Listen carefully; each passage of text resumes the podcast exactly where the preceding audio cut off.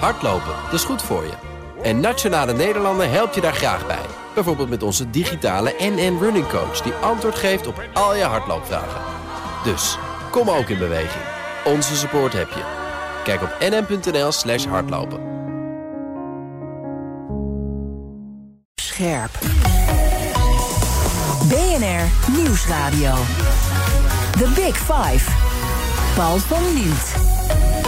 Vrede leek lang vanzelfsprekend in Europa... tot de oorlog in Oekraïne ons hardhandig uit de droom wakker schudde. Hoe deze bloedige oorlog tot stand kwam... en wat die betekent voor de toekomst van het oude continent... bespreek ik met mijn gast van vandaag... en dat is voormalig luitenant-generaal van de Koninklijke Landmacht... Mart de Graaf. Welkom. Goedemorgen. Ja, en ik mag een keertje tegen een luitenant-generaal je zeggen. We zaten net ook even voetbal, over voetbal te praten. Je bent ook nog een voetbalsupporter. Ook nog met uh, Klaas-Jan Huntelaar voetbal. Dat weten we sinds... Nog? En nog steeds trouwens, ja, dat is waar. Dat is echt, hoe is het mogelijk? Ja, ja. Hetzelfde niveau allebei een beetje? Ja. Dat is ook toch Absoluut. wel. Nee, dat dacht ik wel. Ja, hij kan nog veel van je leren. Voordat ik het eh, met je ga hebben over de voorgeschiedenis van de oorlog in Oekraïne, wil ik eerst twee dingen van je weten. Allereerst, je hebt zelf twee oorlogen meegemaakt in het voormalige Joegoslavië en in Afghanistan. Had je verwacht dat er ook nog een oorlog in Europa zou komen op deze schaal? Nee. Nee, echt niet. Nee. Ja, dat is toch verbazingwekkend. Hè? Dat bijna iedereen waarvan ik denk... Uh, dat zijn mensen die, die van wanten weten, die alles hebben meegemaakt. Dus die, uh, die, die mogen niet naïef zijn. Die, die nee, begrijpen nee. dat dit kan. En, en wij wisten wel dat de capaciteiten er waren... en dat Poetin die ontwikkelde. Maar dat is anders dan de intentie. En ik dacht altijd dat de prijs die hij gaat betalen... zo hoog is dat hij het niet doet. De ironie is, is dat de prijs nog steeds hoger wordt... dan eerst ingeschat. En toch heeft hij het gedaan. Ja, wat daar is gebeurd... Vraagteken. Maar er zijn natuurlijk ook mensen in je omgeving, en daar praat je dan vaak mee. Zeker, ik, ik zou zeggen ook vakmatig. Dan is er niemand geweest die gezegd heeft: Nou, pas op, die, die werd als een oorlogshitser gezien. Die, die deze theorie uit de doeken zou doen. Nou ja, dat was natuurlijk wel zo. Er zijn natuurlijk rapporten vol van Klingendaal, van HCSS. Maar ook van de adviesraad internationale vraagstukken. Waar staat: let nou op wat daar gebeurt. Maar we hebben het altijd weggezet. Maar hij heeft wel de capaciteit, maar hij zal de intentie waarschijnlijk niet hebben. Want uiteindelijk gaat hij toch aan het kortste eind trekken. Nou, dat hebben we met z'n allen hebben dat uh, onderschat. En uh, dat te hard ingekocht met z'n allen en te naïef uh, geweest. Dus de fundamentele vraag is wel: hoe voorkomen we nou dat dit in de toekomst weer gebeurt? Want we kennen allemaal de verhalen, ook toen ik baas was van, uh, de, van uh, de landmacht, hebben heel vaak gezegd: let nou op. Het enige wat werkt met Poetin is afschrikking. Die luistert alleen maar naar een vuist. Ja. Nou, die conventionele vuist die hebben wij verwaarloosd. Daar betalen wij, maar vooral het Oekraïnse volk, nu een hoge prijs voor. Maar het is te goedkoop om nu over de ruggen van de Oekraïners te zeggen: kijk, wat het anders moeten doen. De vraag is: hoe komen we zo'n situatie terecht en hoe voorkomen we dat we over tien jaar er weer staan? Dus is meer, veel meer de vraag: hoe kijken we naar de wereld om ons heen? Hoe durven we eerlijk in de spiegel te kijken en eens een keer tegen de dikke boom te gaan zitten en zeggen: klopt ons beleid wel? Klopt onze aannames wel? En er kritisch naar zijn. En wat je ziet is dat we daar helemaal niet kritisch over zijn geweest. We hebben een lijn ingeslagen, bewust of onbewust, rond 2011 en nooit eens gekeken halverwege van. Is dit nou wel goed wat we aan het doen zijn? Nou, ik zou bijna zeggen, de beeldspraak mag ik niet gebruiken. Heel veel schoten voor open doel. Maar in dit geval kan het wel even. Heel veel vragen die we ook gaan proberen te beantwoorden, ook tijdens dit uur. Toch nog eerst een tweede vraag, voordat we daar aan toekomen. Je hebt zelf die oorlogen meegemaakt, ook in Afghanistan. Volgens mij in grondgevechten betrokken geweest. Dat is nogal wat. Dan ben je echt aan het front ook bezig. Ja. Ook, ook in, een, hoge positie, dat gebeurt dus ook. Je Ja. gewoon echt meedoen, niet, niet delegeren, maar zelf meedoen. Nee. Dan, dan kijk je natuurlijk ook met enige emotie, lijkt mij, naar deze oorlog. En dat mag Ja, maar- eigenlijk niet. Je moet koel in het hoofd zijn. Maar Ja. hoe werkt dat bij jou? Nou, dat is zeker zo.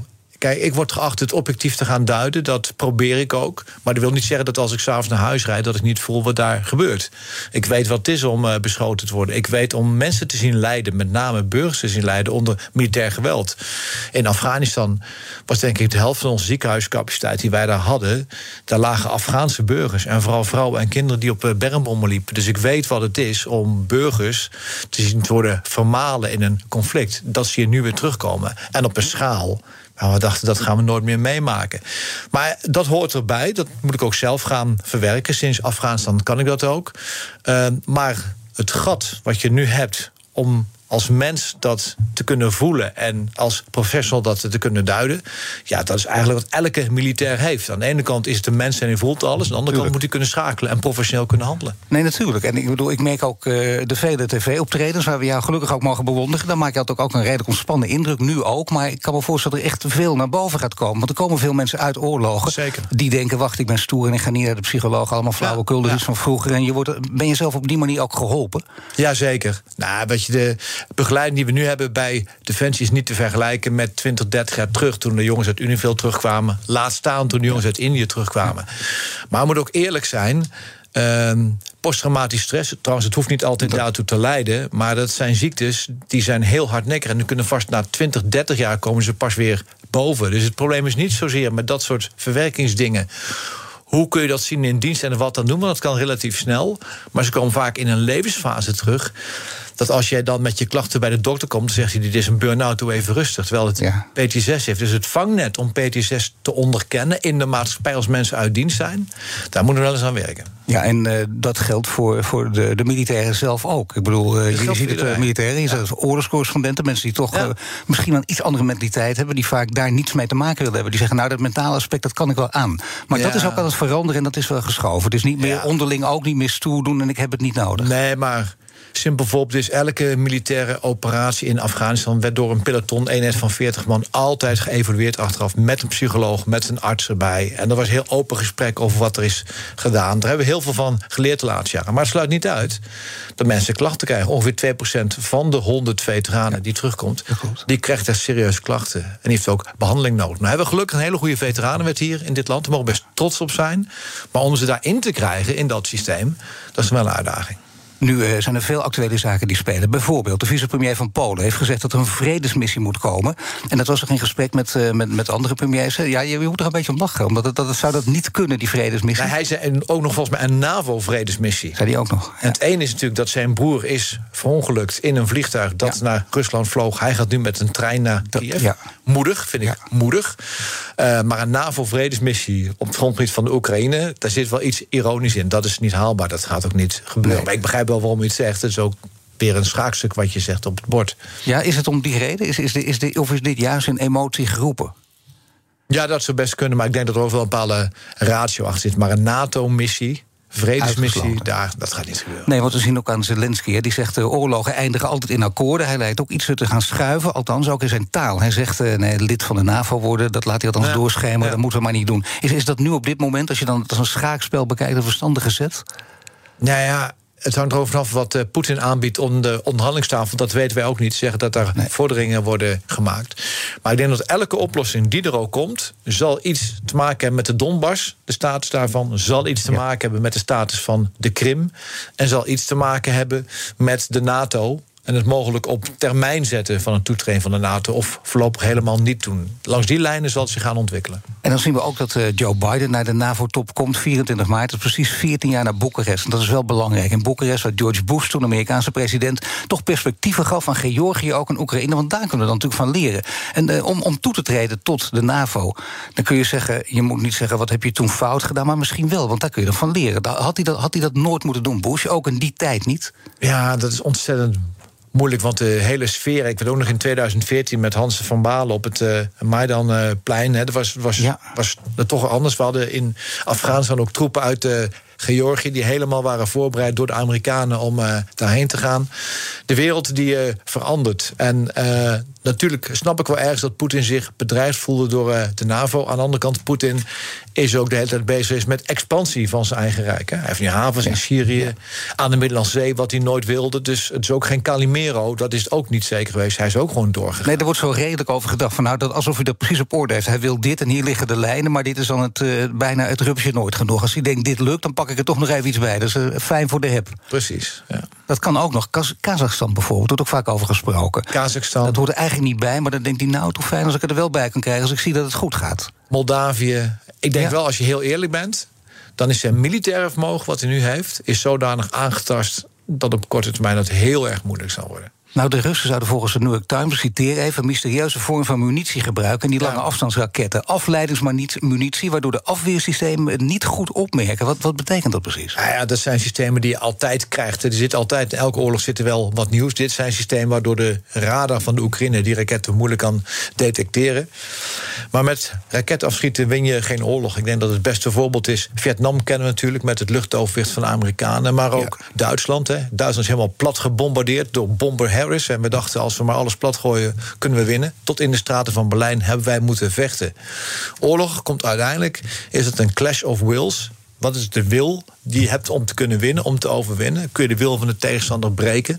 En dat zie je ook nu weer. Het gaat niet alleen om wat voor hardware je hebt op de grond en hoe je die inzet, maar weer het ook gebruiken tot het einde aan toe. En dat betekent, als het er nu voor staat, denk je dat de Russen zo aanmerkelijk verzwakt zijn dat ze niet met, met bijvoorbeeld die ik net noemde, hè, deze, met meer van dit soort verrassingen kunnen komen? Want dat gebeurt dus blijkbaar altijd, zeg je. En zo'n verrassing uh, zit er niet in dat ze opeens met iets komen waardoor ze alles en, iedereen, dat ze Oekraïne nog sneller, of Kiev ook nog nou, sneller kunnen bezetten dan ja. we dachten. Kiev is een enorm grote stad, dus groot als uh, de Randstad. Uh, Iedereen en de Russen twee dingen hebben geleerd de afgelopen drie weken. Uh, eerst is, uh, of eigenlijk drie, het belang van de logistiek, de aanvoerlijnen, is best een probleem. Zeker als je alles tegelijkertijd gaat aanvallen. Het tweede is dat jouw tegenstander heeft ook wat te zeggen. Die heb je niet onder bevel. En de Oekraïners zijn heel bewust gaan vechten daar waar zij sterk zijn. Dat is in de steden. Want daar heb je het voordelen van de Russen. Hun lange dracht, hun inlichtingcapaciteit hef je eigenlijk op. Dus dat willen ze ook niet. En ik denk de derde wat ze hebben onderschat... is de weerbaarheid van het Oekraïnse leger. Het leiderschap en het vermogen om te blijven vechten.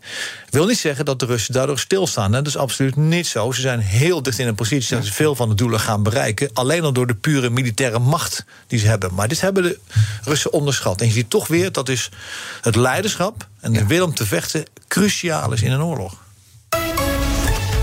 The Big Five. The Big Five. Paul van Liemt. Mijn gast is luitenant-generaal van de Koninklijke Landmacht Mart de Kruif. Als we kijken naar die voorgeschiedenis van de oorlog in, Oekraïne. Hoe heeft die oorlog kunnen ontstaan? Want er zijn ook heel veel verschillen. Dat is eigenlijk gek, want je denkt dat kunnen we, dat is geschiedenis, dat weten we precies. Toch zijn ook daar nog verschillende verhalen over. Ja, nou ja, ik heb laatst eens een keer uh, de gebeurtenis in Oekraïne in de Tweede Wereldoorlog op de kaart gezet en die uitgezet tegen wat er nu gebeurt. Het is toch opvallend, de parallellen zie je. Kharkov is, uh, is heel belangrijk geweest in de Tweede Wereldoorlog. Vier keer van eigenaar gewisseld. Uh, Odessa, de Krim-regio, omgeving om uh, Kiev. Eigenlijk bepaalt de trein, dat blijft ook zo. Ik denk wat wij... Ehm, en die waarschuwingen zijn er geweest als Poetin wat wil bereiken, dan vindt hij het gebruik van zijn militaire macht een normaal middel. Wij in het Westen, wij zijn anders. Wij, wij beginnen met politieke middelen, economische middelen, financiële middelen, diplomatieke middelen. En als het echt niet anders kan, zetten we militaire middelen in. Zo zit Poetin niet in elkaar. Maar wij denken nog steeds, dat is het rare, dat, is, dat heet dan toch met een, eh, met een keurige empathie, maar dat we ons niet kunnen verplaatsen in de tegenstander. Daarom staan we altijd op achterstand. Dat is wat er nu gebeurt. Hij heeft dat conventionele vermogen opgebouwd. Hij dacht, wacht even, West-Europa doet de tanks weg, doet de kanonnen weg. Uh, Merkel is weg. Uh, Biden, zwakke president, heeft hij laten zien in Afghanistan. Ja, als ik het moet doen, dan moet ik het nu doen. Ja, het zo cynisch is het dan wel. Want zo kijkt hij. Zo cynisch is het dan ook dat hij tijdens de winterspelen met Xi gesproken heeft. En uh, dat ze met elkaar hebben gezegd: je gaat mijn spelen niet verpesten. Want dat leek eerst nog een beetje zo'n soort grap. Tot ja. we zagen wat er gebeurde. Dat zou ook nog zo kunnen. Voor de derde keer al, hè? Sochi is het ook. Ja, dat is waar. Gebeurd. En daarvoor, ja. dus eigenlijk is het een soort. Ook wel cynisch, een soort standaard afspraak. Maar wij staan door onze denkwijze in het Westen dat we altijd van ratio uitgaan en niet van macht. En Poetin is gewoon een bokser. Die ja. kijkt alleen maar naar macht. Staan we altijd op achterstand. En moeten we reageren op wat hij doet. En dat reageren, wat we nu doen, gaat ten koste van de mensen in de Oekraïne. En daar moeten we eens goed over gaan nadenken. Of wij ons militaire vermogen wel goed genoeg gebruiken om af te schrikken. Want het is niet alleen Rusland. Er is meer in de wereld aan de hand. Maar ja, wat zou dat betekenen als we daar goed over nadenken? Want daar heb je natuurlijk al goed over nagedacht. Wat zou dat dan voor, voor verandering betekenen? Nou, in, in, de mindset vooral ook? Eerst is dat je een capabele NAVO moet hebben. Dat is één. Maar binnen de NAVO een Europese pijler die zelf wat kan. In Afghanistan werd heel pijnlijk dat wij niets kunnen als Europa. 90% van de strategische middelen van de NAVO. Dus als je snel ergens heen moet over grote afstand, is Amerikaans. Dat kunnen wij helemaal niet. Maar ook het omdenken hoe deze wereld in elkaar zit. China en Rusland zijn machtstankers. En die kun je dus alleen maar afschrikken als je ook daar macht tegenover zet. Dus wij moeten eens goed nadenken over hoe wij in het Westen onze politieke doelstellingen kunnen bereiken. En misschien toch een andere rol van militair vermogen daarin zetten. Maar ja, het is heel moeilijk, want we zien dat heeft ook met beschaving te maken. En, en, en wij denken altijd dat, dat wij dus op een, op een hoge vorm van beschaving verkeren, wat op veel gebieden waarschijnlijk ook wel zo is. Maar ja, toch, uh, je moet, uh, daarbij hoort ik ook dat machtsdenken, dat vinden we dan zeker zijn ordinair. He, extreem gezegd, aan de ene kant het gebroken ja. geweertje, tot, ja. ja. tot natuurlijk extremer op losslaan, zoals de Russen nu doen. En maar de ironie van elke krijgsmacht is, als je het goed doet, dan hef je jezelf op. Hè. Dat is het mooie van de krijgsmacht. Maar in Duitsland heeft die bocht wel gemaakt. Het, het is bijna niet te onderschatten. Want daar nu is gebeurd. Want In Duitsland een heel heeft korte tijd opeens heel veel geld erin. een hele, heel veel geld, maar ook F-35's kopen. Ja. Duitsland heeft 50 jaar geen Amerikaanse vliegtuigen gekocht. Altijd ja, Europees. En nu F-35. Wat wil dat zeggen? Dat ze ook een leiderschap voor zich rol voor zichzelf zien binnen Europa veel sterker dan tot nu toe en dat ze ook geloven weer in de afschrikking van militair vermogen. Het is een hele pijnlijke constatering dat we het nu moeten doen.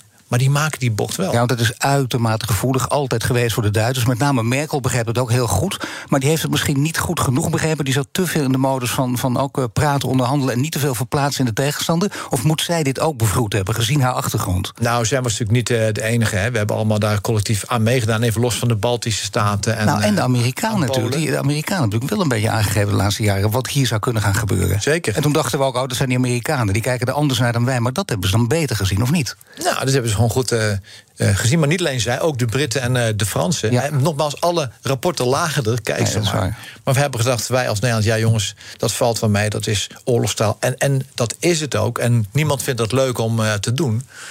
Maar je zult je, als je als land veilig wil blijven... goed moeten heroriënteren over de rol van de krijgsmacht... in onze nationale doelstellingen. Daar moet je gewoon anders mee omgaan. Maar ja, goed, goed heroriënteren. Dan, eh, dan willen mensen die eh, beleidsmakers zijn en politici... die luisteren ook goed mee. Die willen dan weten, wat bedoelt de luitenant-generaal daar precies mee? En dat betekent, net als Duitsland, in navolging van Duitsland... veel meer geld naar defensie.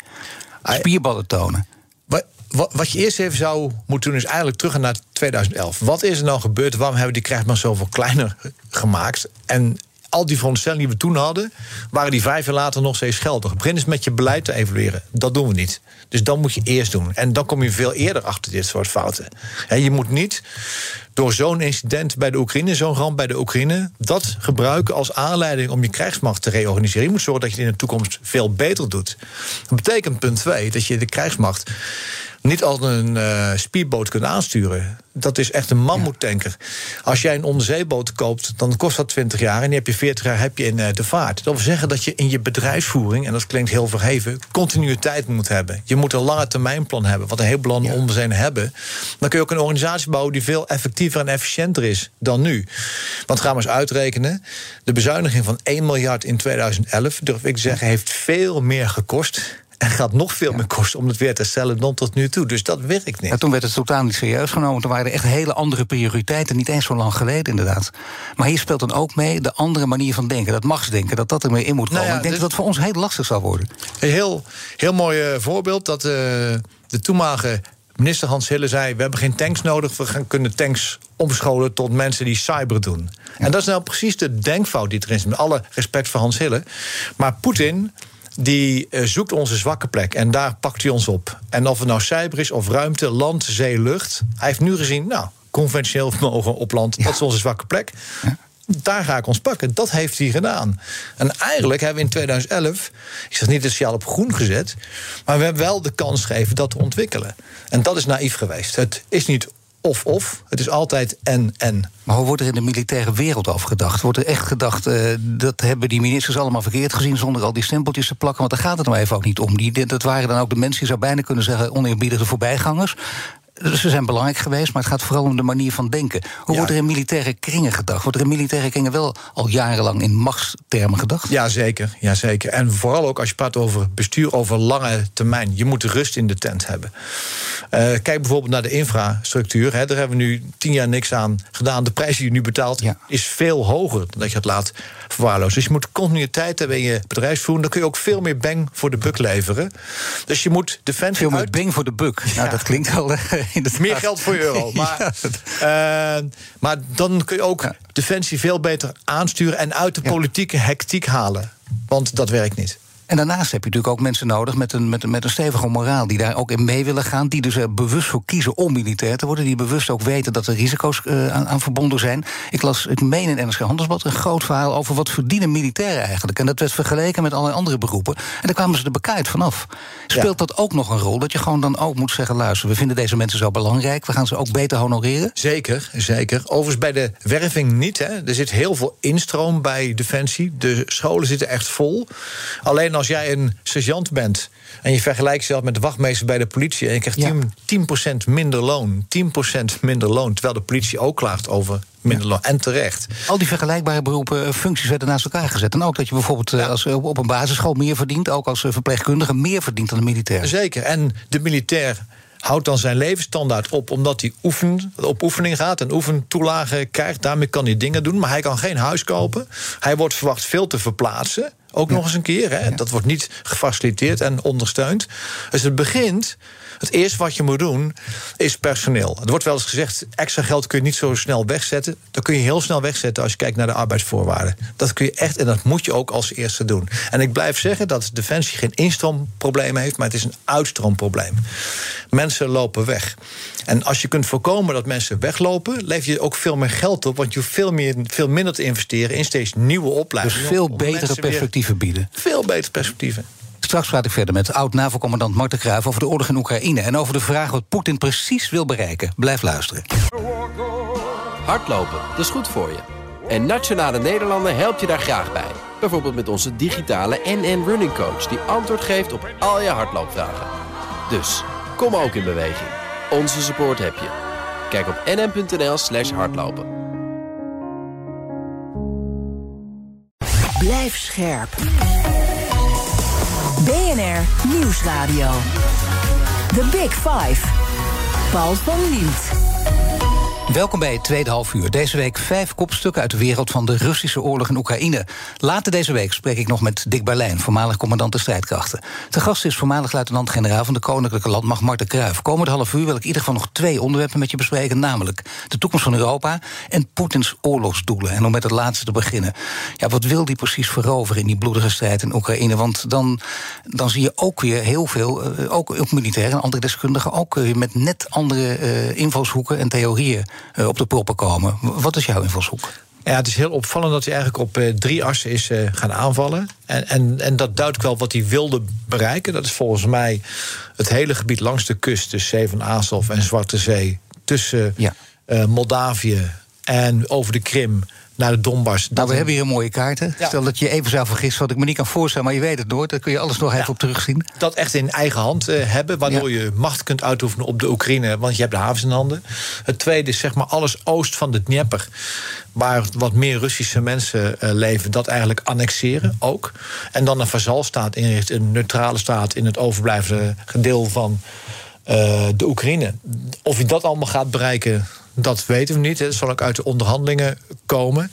Maar volgens mij is vitaal voor hem dat hij een uh, land krijgt aan het zuiden, waarbij de Donbass en de Krim deel van Rusland blijven. En een neutrale staat die hij niet als een gevaar kan zien, of publiekelijk kan verklaren niet als een gevaar te zien. Ja, maar eerst uh, Kiev. Kijk, wat hij daar nou precies mee wil. Want daar uh, weten we ook nog niet precies wat daar gaat gebeuren. Bijvoorbeeld, de regeringsgebouwen staan er nog. Hij had al veel harder kunnen toeslaan, zeggen sommigen dan. Als je dat puur, zoals jij kan, met militaire blik bekijkt, met ja. militaire expertise. Ja. En je probeert een beetje in zijn huid te kruipen. Wat, wat is hij dan van plan?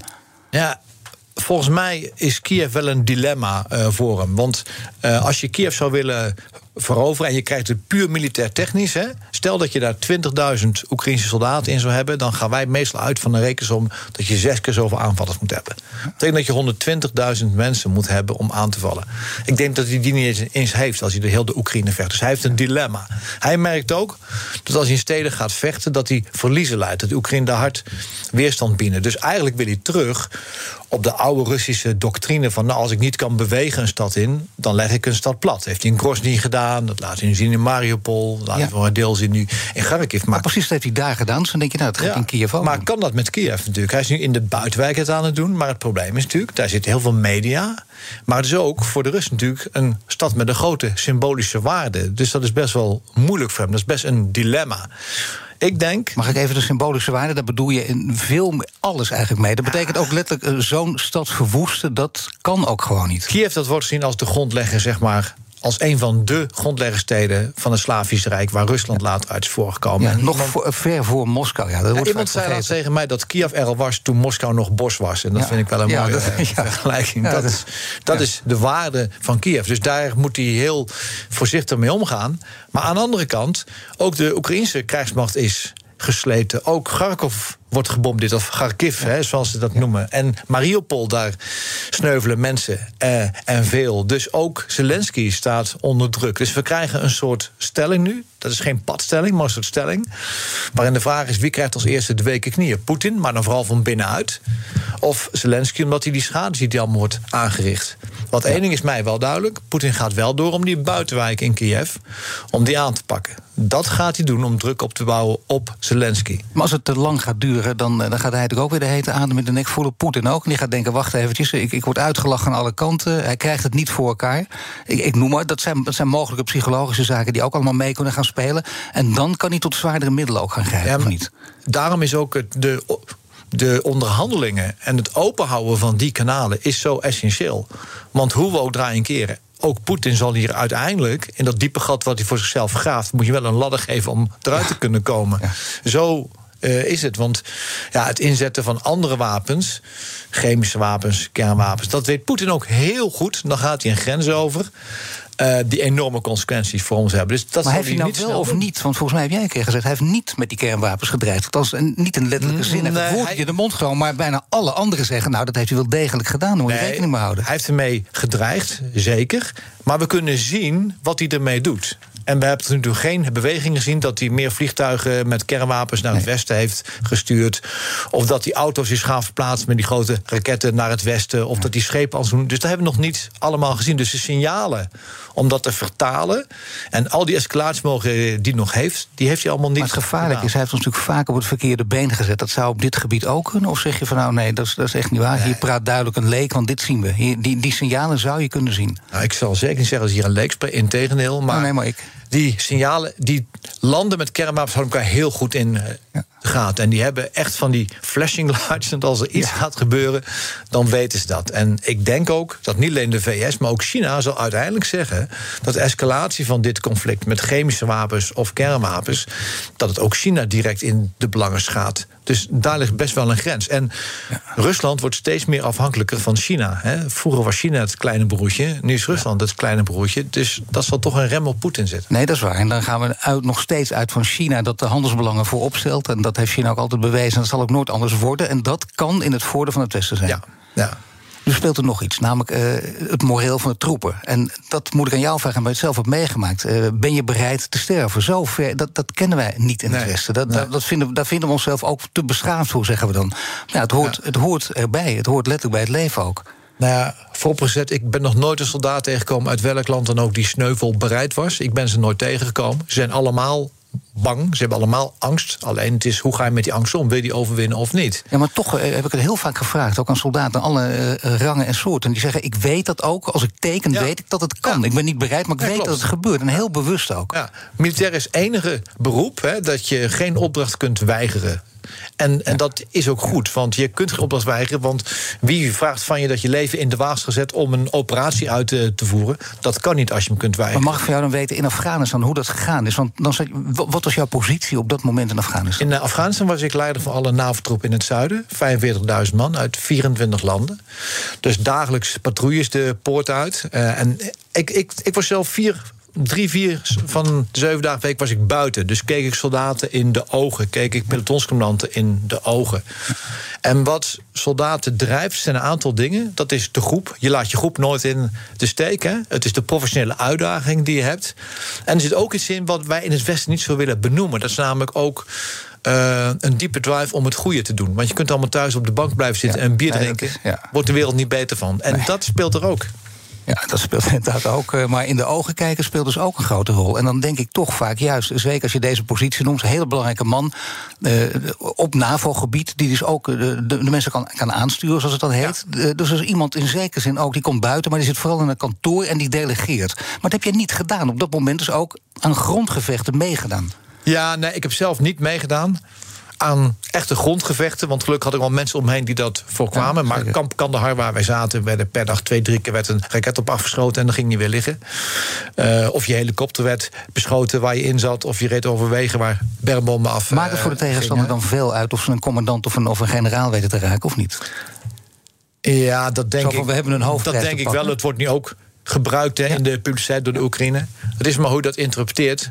Ik, ik vind het eigenlijk wel een teken van leiderschap dat Russische generaals ook, ook leiden vooraf of voorop en niet achteraf. Hè. Dus dat ze meegaan naar het front. Het zegt wel iets over de leiderschapscultuur en het Russische leger. Die moeten we niet maar ja, meegaan naar het front, dat deed je dus ook. Maar echt meedoen aan de gevechten zelf, dat, moet je ook, dat, dat zou je ook puur vanuit leiderschapsperspectief afraden aan alle hooggeplaatsten.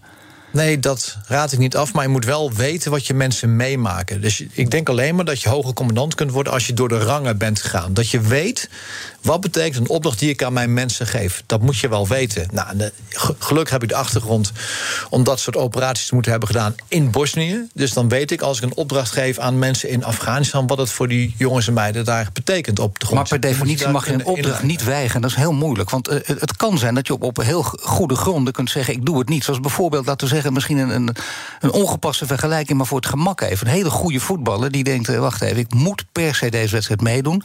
Alle ogen zijn op mij gericht, maar doe toch niet mee. Want ik ben gewoon eh, op even niemand heeft het in de gaten, maar er zit iets in mijn kleine teen. Iemand kan zich ook mentaal, fysiek niet helemaal goed voelen. En daardoor zeggen: Ik wil niet mee naar het front. Niet uit angst, Zeker. maar juist om ook uh, de anderen te bewaken. Dat, dat kun je dan wel weigeren. Zeker.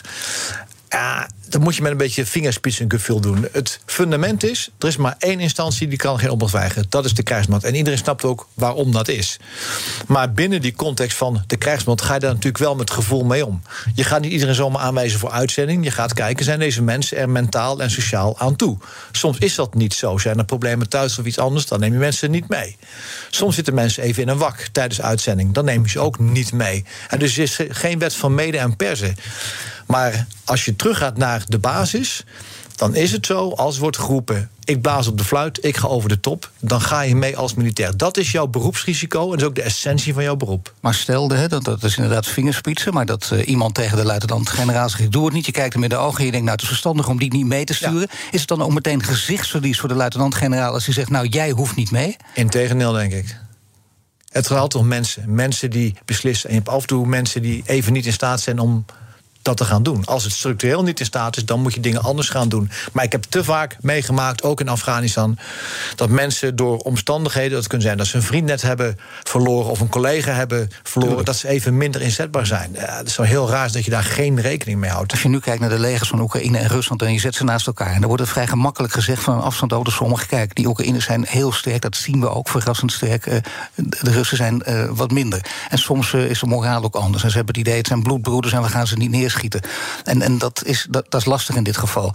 Is dat, zit daar vooral ook, ook op termijn nog steeds de kracht van Oekraïne of niet? Ja, ik vind het ontzettend moeilijk in te schatten omdat we, A, wij kijken heel veel naar de Oekraïne. Wij kijken weinig naar de Russische kant. We hebben ook een beetje de neiging om de agressor en de kwade wat slechter weg te zetten dan de goede. Hè? Dus je moet er wel objectief naar gaan kijken. Wat ik zie, is dat het Oekraïnse leger waar ze vechten houden ze ook stand, zoveel mogelijk. Daar vechten ze hard. Dus ik heb wel indicaties dat het Oekraïnse leger zeker gemotiveerd is... Uh, zoals ze vechten. Uh, ik durf niet te zeggen dat het Russische leger dat niet is. Natuurlijk zijn er aanwijzingen dat soldaten niet vechten. Maar dat is uitgebreid onderzocht. In elk leger is het gros van de soldaten vecht niet effectief. Die zijn gewoon bang. En die doen niet wat ze moeten doen omdat ze angst hebben. Dat is nou eenmaal zo. En dat gebeurt aan beide kanten. Bij de Oekraïners en bij de Russen. Hardlopen, dat is goed voor je. En Nationale Nederlanden helpt je daar graag bij. Bijvoorbeeld met onze digitale NN Running Coach... die antwoord geeft op al je hardloopvragen. Dus, kom ook in beweging.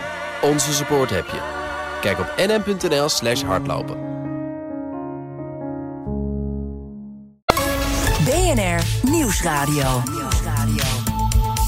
The Big Five. Paul van Liemt. We luisteren naar BNS Big Five van de strijd om Oekraïne. Eerder deze week sprak ik met oud-Rusland-correspondent Laura Staring... terug te luisteren via bnr.nl. Mijn gast is voormalig commandant landstrijdkrachten Mart de Kruif. Ja, hoe gaat de oorlog aflopen voor Poetin? Vraagt iedereen zich af. Dat weet je niet. Uh, het belangrijk is wel om te weten hoe lang dit gaat duren. Want daar zijn natuurlijk wel allerlei signalen voor. En, en dan zie je ook weer de verschillen. En ik ben ook heel benieuwd. Ik bedoel, is dit, meer, is dit nu een kwestie van. Het gaat in de ogen van Poetin vrij goed, zoals hij het wil. En hij denkt, nou, dit is een kwestie van een paar weken. En dan kunnen we in, in nieuwe omstandigheden onderhandelen. Of gaat dit eindeloos duren, zoals in eerdere oorlogen ook zagen? Nou, dat denk ik niet. Ik denk dat Poetin uh, wel Kiev wil hebben, of in elk geval veel invloed op Kiev, want dat maakt hem sterker in de onderhandelingen. Uh, maar dat ze best wel eens heel lang kunnen duren. Het zijn allemaal kille cijfers. Hè. Maar we zeggen, als je zes keer zoveel mensen hebt als je tegenstander... dan kun je misschien 500 meter per dag kun je naar voren komen als je echt vecht. Als dat gaat gebeuren... Ja dan kan het nog weken en maanden duren. Maar je merkt wel de signalen, los van de onderhandelingen, aan beide kanten. En misschien zijn we daar iets te optimistisch, maar ik merk ze wel dat mensen toch willen gaan praten. Dus het zou best wel eens korter kunnen duren dan een militaire oplossing.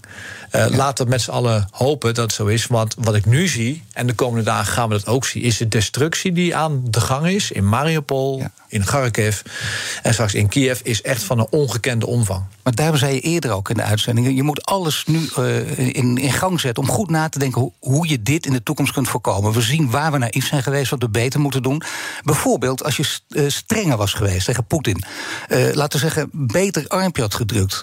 Was dit dan te voorkomen geweest? Ja, om het heel simpel te zeggen, zo simpel is het niet. Maar iemand had naar Poetin moeten gaan en hadden gezegd: als jij wat gaat doen in de Oekraïne, dan krijg jij dingen over je heen die jij je niet kunt voorstellen. Maar dus- iemand, moet dat iemand zijn van de andere kant? Dus kan het alleen maar intern? Nee, dat moet iemand zijn van buitenaf. Iemand namens het Westen had dat kunnen doen. Dat ik weet niet bijvoorbeeld of een Merkel gedaan is.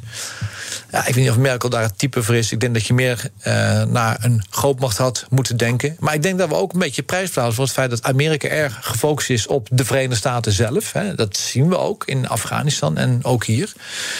Dus dat we met z'n allen even de andere kant op hebben gekeken. En Poetin, nogmaals, heeft daar vanuit zijn oogpunt slim gebruik van gemaakt. Maar de ironie is dat de prijs die hij betaalt nog veel hoger is dan dat we dachten in het begin. Kijk naar Europese Unie Verenigd, kijk naar NAVO dat sterker wordt. Dus uiteindelijk gaat Poetin een hele hoog prijs betalen... waarvan we niet weten waar dat toe gaat leiden. Ik denk dat de focus op korte termijn even moet zijn... om te stoppen met de gevechten en dan verder kijken. Maar dat dit de positie van Poetin nu al en op de duur enorm gaat aantasten, dan staan een paal boven water. We moeten wel even kijken wat er nu allemaal gebeurt. Hè? Uh, op de grond, uh, in de lucht. En uh, een van mijn gasten, Frans Ozinga, hoogleraar oorlogsstudies aan de Leiden Universiteit, die had daarover deze vraag voor jou. Maarten, we hebben het opmerkelijke optreden gezien van Rusland op de grond. Wat betekent dit voor onze toekomstvisie voor het NAVO-grondoptreden als we inderdaad dit soort agressie van Rusland willen tegengaan. Uh, in het vervolg vragen daarop. Als we kijken naar wat wij dan samen in ons métier joint warfare noemen, de combinatie van lucht- en landoptreden, hoe we dat de afgelopen 30 jaar in het Westen ontwikkeld hebben, en het gebrek daaraan in Rusland, in hoeverre is dat gebrek aan nauwe coördinatie tussen land en lucht er debet aan dat Rusland zo weinig vorderingen maakt uiteindelijk op de dat grond? is een goede vraag, omdat uh, daar kunnen we in de, voor de toekomst ook heel veel van leren. Om het laatste te beginnen. Uh, ik denk dat. De Russische doctrine en wijze van optreden wordt overheerst door een groot vertrouwen in de component op het land. En de luchtcomponent moet eigenlijk maar twee dingen doen: luchtoverwicht maken, dus dat je veilig kunt vliegen. En zorgen dat je de grondtroepen kunt ondersteunen. Ja. Uh, hoe dat precies gaat, Weet ik niet. We weten wel dat de Russische luchtmacht met name ook technische problemen heeft om heel veel kisten heel lang in uh, de lucht te houden. Maar en wat betekent dat precies technische problemen dan? Uh, nou ja, je moet een motor moet je altijd even uit elkaar halen. En dan moet je nieuwe olie uh, in gooien. De munitie die ze hebben, de precisiemunitie, schijnt voor een groot deel in Syrië te zijn gebouwd. Schijnt ze ook niet al te veel. Het is vaak zo simpel. Het gaat over logistiek, het gaat over goede vakmensen. En Oekraïne is een ontzettend groot land. Hè. Het is 1200 kilometer van links rechts. Dus daar kun je ook niet overal met de kisten vliegen. Maar het punt wat Frans maakt, denk ik heel terechte. Ik denk dat joint warfare is, iets, is, is veel breder geworden dan land en lucht op elkaar afstemmen. En dat we deden niet anders in Afghanistan. Maar het is lucht, zee, land cyber en ruimte.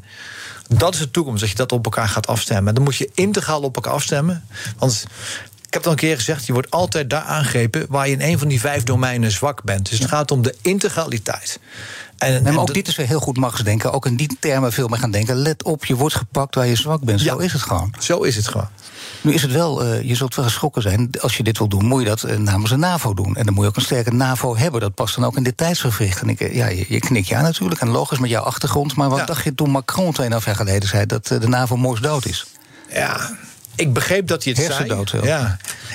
Ik begreep dat hij het zei. En hij gebruikt een soort uh, AED, zeg maar, om even een stroomstoot te geven aan NAVO. Het, is, het, is, natuurlijk niet helemaal waar. Want in Afghanistan, als een Nederlandse gewonde werd afgevoerd, dan maakten we gebruik van negen NAVO-landen met dezelfde procedures om levens te redden. Een Amerikaanse helikopter, Britse zusters, Canadees chirurgisch team. Het is bizar hoe NAVO op de grond werkt qua procedures. Dat vergeten we wel eens. En nu ook in de crisis werkt NAVO. Maar het punt is natuurlijk wel dat hij vooral zei dat het Europese deel van NAVO zijn verantwoordelijkheid niet neemt. En daar heeft hij volkomen gelijk in. En hopelijk gaat dat nu wel gebeuren. Maar goed, dan kom je bij Europa. En dan werpt twee je vragen op. Eén, uh, hebben we een gezamenlijk politiek buitenlands beleid? Dat is wel handig. En punt twee, in hoeverre kunnen we integreren van onderaf? En, en, en, dat zijn echt uitdagingen die we de komende tijd hebben. Ja, overigens, eh, wat Macron zei, dat zei Trump eerder ook al natuurlijk, of later, ongeveer dezelfde tijd eigenlijk, inderdaad, de zorg dat je gewoon als Europa mee gaat betalen. Dat gaat wel, dat gaat de komende tijd ook bijna zeker gebeuren, kun je zeggen. Gezien wat er nu gebeurt. Iedereen snapt dat daar geld naartoe moet. Ja, dat kan ook niet anders. Ook omdat de Verenigde Staten, dat is de andere kant van het verhaal, zich steeds meer richten, niet alleen op de Verenigde Staten zelf, maar eigenlijk China als hun grootste Precies. vijand zien. Nu uh, heb je zelf ook een paar vragen gesteld, maar nu gaat het om de vraag. Hè. Dan mag je de kettingvraag stellen. Die vraag mag je stellen aan Dick Berlijn. En dat is uh, nou ja, de man die we allemaal kennen natuurlijk. Die is morgen hier bij mij te gast. En wat is je vraag voor hem? Beste Dick, hier, Mart. Eigenlijk heb ik maar één vraag aan je. Jij als CDS hebt, hebt feilloos inzicht in hoe de politiek uh, zich verhoudt tot de krijgsmacht. Um, en we zien nu een situatie dat we kennelijk met z'n allen wat hebben gemist de afgelopen tien jaar. Hoe kunnen we nou met z'n allen voor zorgen dat we over tien jaar weer achterom kijken en roepen: we hebben wat gemist? En mag ik jou er nog één korte vraag met een kort antwoord graag stellen? Namelijk, wat is de rol van Nederland hierin? Is de rol van Nederland vooral zorgen dat je weer een hele trouwe NAVO-bondgenoot wordt en flink gaat meebetalen? Ik vind dat Nederland twee uh, dingen zou moeten doen. Het eerste is veel meer bijdrage aan NATO, dat is één. Maar we hebben ook een voortrekkersrol. We hebben een voortreksel als we praten over integratie van gevechtskracht met andere landen. Daar zijn we hartstikke goed in. Of het nou de marine is met schepen in Portland, de luchtmacht met de Amerikaanse partners, de landmacht met de Duitse partners. Wij zijn daar een voorbeeld en die moeten we veel sterker aanzetten. Nou, goede boodschap tot slot, uh, ook voor ons eigen land. Dankjewel, Marten Kruijf, voormalig luitenant-generaal van de Koninklijke Landmacht. Alle afleveringen van BNS Big Five zijn natuurlijk terug te luisteren. Je vindt de podcast in de BNR-app en op bnr.nl. En nu Kees Dorrestein met BNR Breekt. Dag. Hardlopen, dat is goed voor je. En Nationale Nederlanden helpt je daar graag bij. Bijvoorbeeld met onze digitale NN Running Coach... die antwoord geeft op al je hardloopvragen. Dus, kom ook in beweging. Onze support heb je. Kijk op nm.nl slash hardlopen.